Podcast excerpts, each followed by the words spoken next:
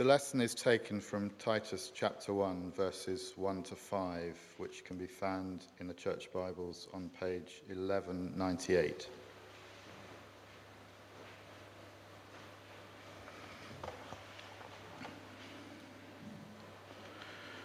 Paul, a servant of God and an apostle of Jesus Christ, to further the faith of God's elect and their knowledge of the truth that leads to godliness in the hope of eternal life, which God, who does not lie, promised before the beginning of time, and which now, at his appointed season, he has brought to light through the preaching entrusted to me by the command of God our Saviour, to Titus, my true son, in our common faith. Grace and peace from God, the Father, and Christ Jesus our Saviour. The reason I left you in Crete was that you might put in order what was left unfinished and appoint elders in every town as I directed you. This is the word of the Lord. Thanks be to God.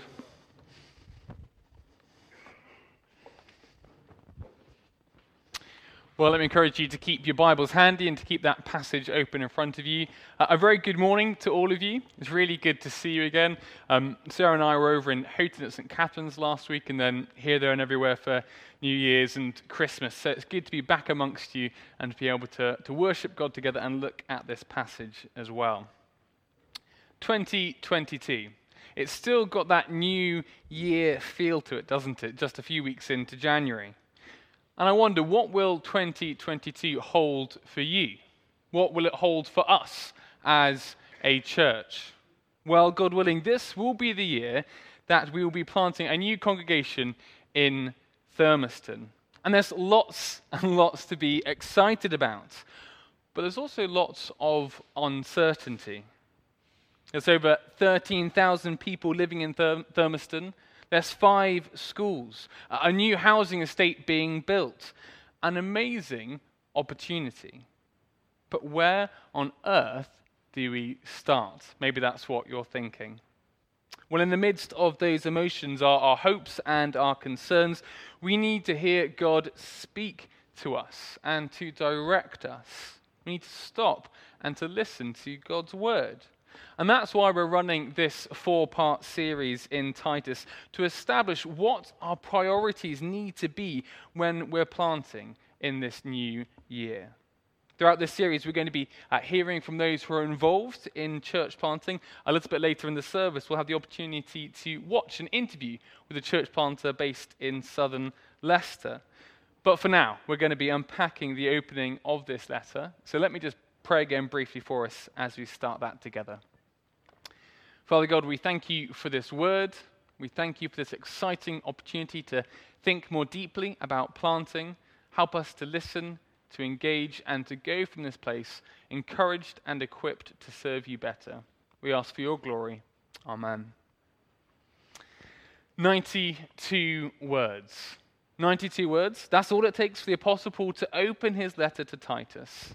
There's no throwaway sentence here about the weather. No, the start of this letter is a hairdryer in face kind of experience. In just those 92 words, Paul manages to cram in uh, a reminder as to who he is, who he's writing to, and why he's writing this letter. And in the midst of all that, we have this rich theology, this beautiful, rich theology that helps us to establish our key priorities for church planting. But before we dig deeper into those rich truths together, let's briefly unpack the, the background to what's going on here so we know where we stand for the rest of this series. So, who was Paul? Who was the author of this letter? You, uh, you may or may not be used to Twitter, the social media platform that allows uh, people to uh, share ideas and to follow others in sharing their ideas and to tell the world who they are. Well, perhaps you can guess who these people are based on their Twitter bios. Uh, this says uh, former Mr. Olympia, Conan, Terminator, Governor of California, I told you I'd be back. Any ideas as to who that is? Yeah, it's the mighty Arnie, isn't it? And there he is. Very good, well done. Well, how about this one? A bit more simple. I play tennis. Very understated. It's not, it's not Djokovic. Very good. Rob's had his Weetabix this morning. Very good. Any other guesses? You almost got there yesterday. It is Andy Murray. Yeah, very good. Well done.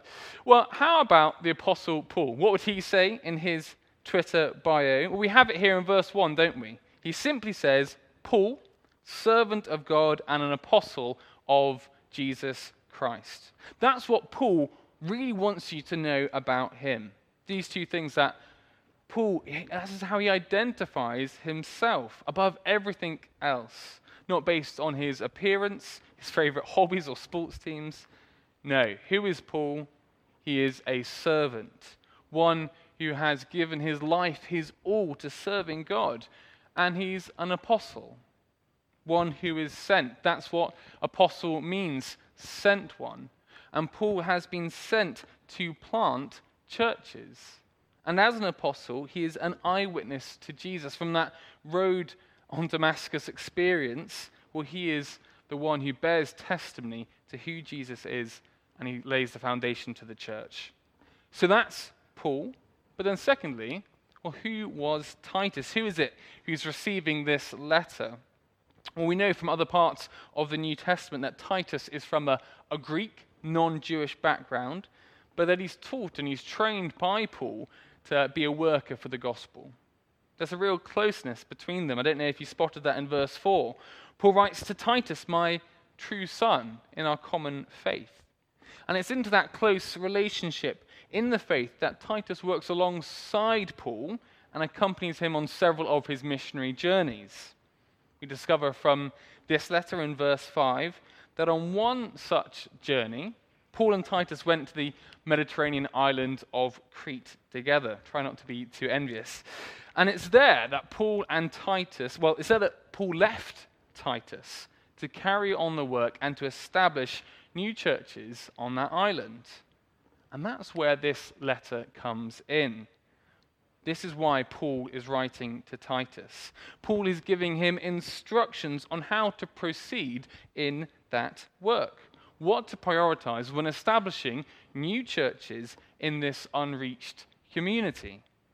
And so, for us here at St. Luke's, as we look to plant into Thurmaston, as we seek to send and support and grow and go, we can be listening to what Paul says to Titus in this letter and take on his priorities for planting.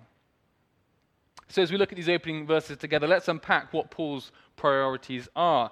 His first priority is to be planting local churches. We see that in the verse that we just looked at in verse 5, where Paul stresses that the purpose that Titus is on Crete is to be appointing leaders, elders of churches in every town. Now, uh, Google tells me there are, there are 600,000 people living in Crete today, in uh, about six major cities and numerous towns. And whilst there would have been fewer people and fewer towns back in Paul and Titus's day, there still would have been a huge task appointing leaders to oversee each church in each town throughout Crete. That's a major task. But Paul calls Titus to this ministry because it is his major priority to see local churches in each of Crete's communities. Why? Why does Paul hold this conviction? Well, because he's been called to spread the gospel to the ends of the earth. Acts kind of 1, uh, 1 verse 8 kind of stuff. And Paul knows and believes that the most effective way of doing this, well, is through the local church strong, healthy churches embodying the gospel, not simply communicating a message, but living out the good news. That's what will transform communities. That's how this gospel will spread and spread. It's a pattern we see established throughout the New Testament that as the gospel goes out, that's done through the local church. So, Paul's first priority in this passage is to be planting local Christian communities in each town and area because it is the most effective way of spreading the good news.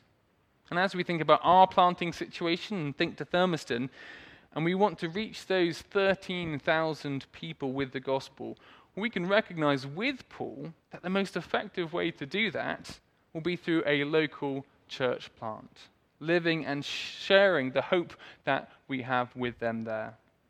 And this leads us on to Paul's second priority, which is to know the truth of the gospel. Have a look down at uh, verse 1. Paul writes, I'm Paul, I'm a servant, I'm an apostle, and I'm writing this to you to further the faith of God's elect and their knowledge of the truth. Paul makes it clear to Titus in verse 1 that a key purpose for his whole ministry there is to further the faith. His goal is to see churches grow, grow numerically as more and more people come to faith. Here, Paul describes Christian believers as God's elect, those elected, chosen by God. And whilst there's that, there's lots that I could uh, begin to unpack here. I want us to be encouraged by the confidence that this statement should give us. It's God who chooses who it is who will respond to the gospel. It's God who will choose who will be saved, not us. We are simply called to share, to proclaim, to point to Jesus and what he's done. This reminds me that uh, back home, um, we've got a, a, shed in our back garden, and in that shed, there's a, a bag of seeds that I wanted to, to plant over the summer. Didn't get around to it, and uh, I was looking at the seeds, and some of them have gone a bit brown, some of them are dead, and on the side of the packet, it turns out that seeds have a best by date. Who knew? Not me. And so I was thinking, well, there are still some seeds that do look okay, that do look alive still. I wonder if any will grow. And even, you know, with all that work of planting and growing and watering, there will still be worth it because there may still be some life from those seeds. There's only one way to find out which will grow by planting, by sowing, and by seeing.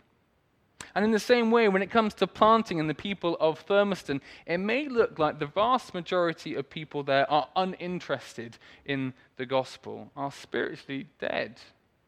But as we go, as we plant, as we share about Jesus, well, then God will wonderfully bring growth. And we will see some people come to faith. As we think about the people of Thurmaston, uh, as I think about those I've already met since living there and our neighbours, who is it who will be amongst God's elect? Well, there's only one way to find out. So, Paul's desire and goal is to see churches grow, grow numerically as people come to faith, but also for there to be a growth in the depth of faith and a greater knowledge of the truth. And that's Paul's next priority is to live the truth of the gospel. As we carry on reading in verse 1, we see that Paul's priority is to further the faith of God's elect and their knowledge of the truth that leads to godliness.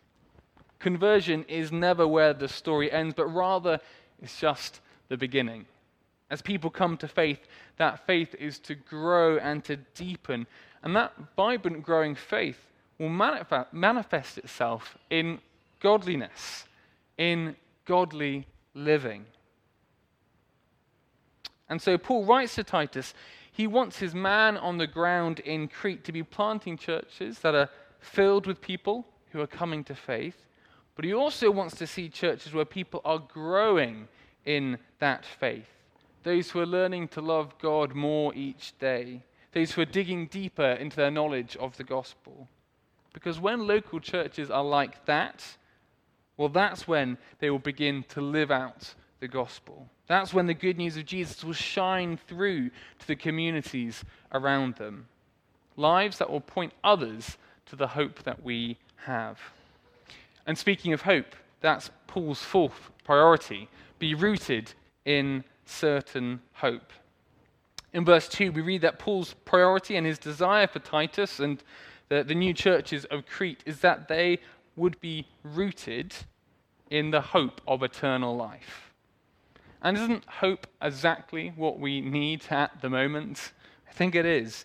This is definitely something that I've seen since uh, living in Thurmaston and speaking to the people there, particularly post pandemic. There's a, a desire for something, for someone to hope in. And here Paul says, we have the greatest cause for hope there ever could be eternal life. Hope that shines through the darkness of pandemics, that stands the test of suffering. Hope that even, un- even overcomes death and takes us beyond the grave to new life, an eternal life with God our Father. Paul wants church plants to be places of hope. But this hope isn't some fleeting, false hope. It's not like the hope that I uh, had last week when I was uh, watching the FA Cup football match uh, between the mighty Swindon Town and Man City, the uh, previous champions of the Premier League. This was a, a big game uh, for me and for my family. Um, I was born in Swindon, grew up there, and so um, myself, my brothers, and my dad, we decided to watch the game together on Zoom, as you do nowadays. And uh, I was hopeful, my family less so. They were predicting the scores 4 0, 5 0 to Man City. But no, I was going to be hopeful. And so I said 1 0, it would go to extra time, and Swindon would clinch it at the end. It was a, a hope, but it was a, a fleeting, false, and definitely unfounded hope. Final score 4 1 to City. But the hope that we see here, well, it couldn't be further from that. This is the hope of eternal life, and it is certain. How is it certain? Well, have a look at verse 2. The hope of eternal life, which God, who does not lie, promised before the beginning of time. God doesn't lie. He doesn't lie. The one who gives this promise doesn't lie. But everybody lies. Everybody twists the truth or plays things down or exaggerates. Not God, though. God alone does not lie. His promise of eternal life is certain. And did you spot there when this promise was given? Before the very beginning of time. God, in his sovereignty, ensured before time even began that we would have life with him forever, from eternity into eternity. God's promise means that we can be certain of this hope. And at the end of verse 3, Paul says that God brought this hope to light through the preaching entrusted to me by the command of God our Savior. So we can know about this certain hope through the preaching of Paul and the apostles. We can have hope of life forever because God's word speaks to us today. And so, Paul's fourth and final point for church planting priorities is that they would be rooted in that hope, that certain cast iron hope. And imagine just for a moment how powerful and potent that certain hope could be in Thurnby, in Houghton, in Thurmaston. And we don't need to just imagine, do we? The impact that it will have can become more and more of a reality as we are more and more rooted in that certain hope. So, those are, are, are Paul's four priorities for churches that they would be that churches would be planted in each local community, that those churches would know the truth of the gospel, and as they know that truth, they would live out the truth of the gospel, and that churches would be rooted in the certain hope that they have, and a hope that would transform the communities around them.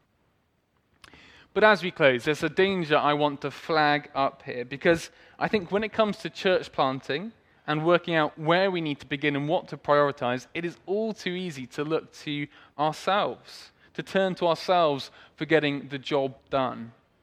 But it's impossible to really listen to what Paul is saying here and to come to that conclusion. In fact, Paul says the exact opposite. As he starts to write this letter to Titus, everything he has said, everything we've looked at this morning, it all points to God. This is God's work. God is the one who Paul serves. God is the one who elects believers. God is the one who promises that certain life before time even began. God is the one who revealed the gospel to Paul and revealed it to us in his preaching. And God is the one who is our Father and Savior. It's all about God. So, as we start to think more about this church plant and consider how we might get involved, We need to, to hold on to the fact that this is God's work that we are entering into. It's God's work done His way by His church for His glory. Isn't that freeing? I think it's quite humbling, yes, but it's so liberating to know that whatever happens over this next year, it's God's work that we are entering into.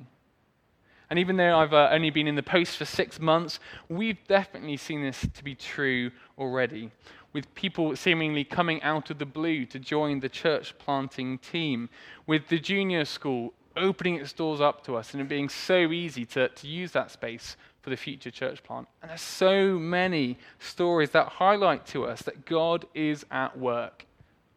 It's His work, and we're called to simply enter into that, that work that He is already doing.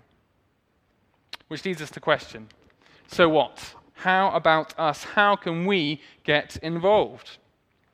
Well, this is something that we'll be thinking about more in the weeks ahead as this series continues.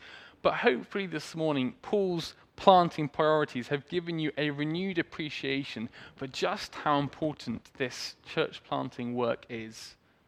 And so I'd love to close by just underlining some, uh, some of the ways in which that we can be uh, getting involved both now and in the future. We've recognized just now that planting is God's work done God's way, and so prayer prayer needs to be something that underpins everything that we do. Uh, on, Monday, on Monday evenings at the moment, each week from 7.30 till 8, we're meeting uh, as, as a team, but anyone can come along uh, to pray for Thurmaston. At the beginning of each month, we meet in person for pudding and a chance to catch up. But throughout all of those meetings, it's a great way to learn more about what's going on, to invest, and to pray, because it's God's work. Uh, another key uh, part of getting involved with this plant will be giving. That could be giving financially to get the church up and running, to establish it. But it could also be giving of our time, of our God given gifts to promote the plant and to build up the church. And of course, the most obvious way of being involved in this plant will be to come along, to be a part of that growing church planting team, that congregation that will meet in Thurmaston. Now, if that's something that you would be interested in, then do please speak to me afterwards or, or ping me an email. Um, and over the next month or so, we as a, a Cornerstone team of churches are going to be starting a new small group that will meet midweek and serve as an opportunity for that team to get to know one another better and to grow into that core church planting team. So please, let me encourage all of you this morning, whether you'll send and support or you'll go and grow, this church planting work is something that we can all be involved with as we look to spread the hope that we have in Jesus. Let me pray. Father God, we thank you again for that hope, that certain hope of life forever with you. That changes everything. And I pray for, each and every one of us here this morning that we would be rooted in that hope and being rooted in hope that we would live different lives and people would see those lives and want to know more and want to know you. We pray that that would be the case here in Thurnby, and Lord, we ask you that that would be the case in Thurmaston too. We think of those 13,000, and we pray that you will be planting your church and that you would use us in wonderful, mighty, exciting ways to enter into the work that you are already doing. We ask this for your glory. Amen.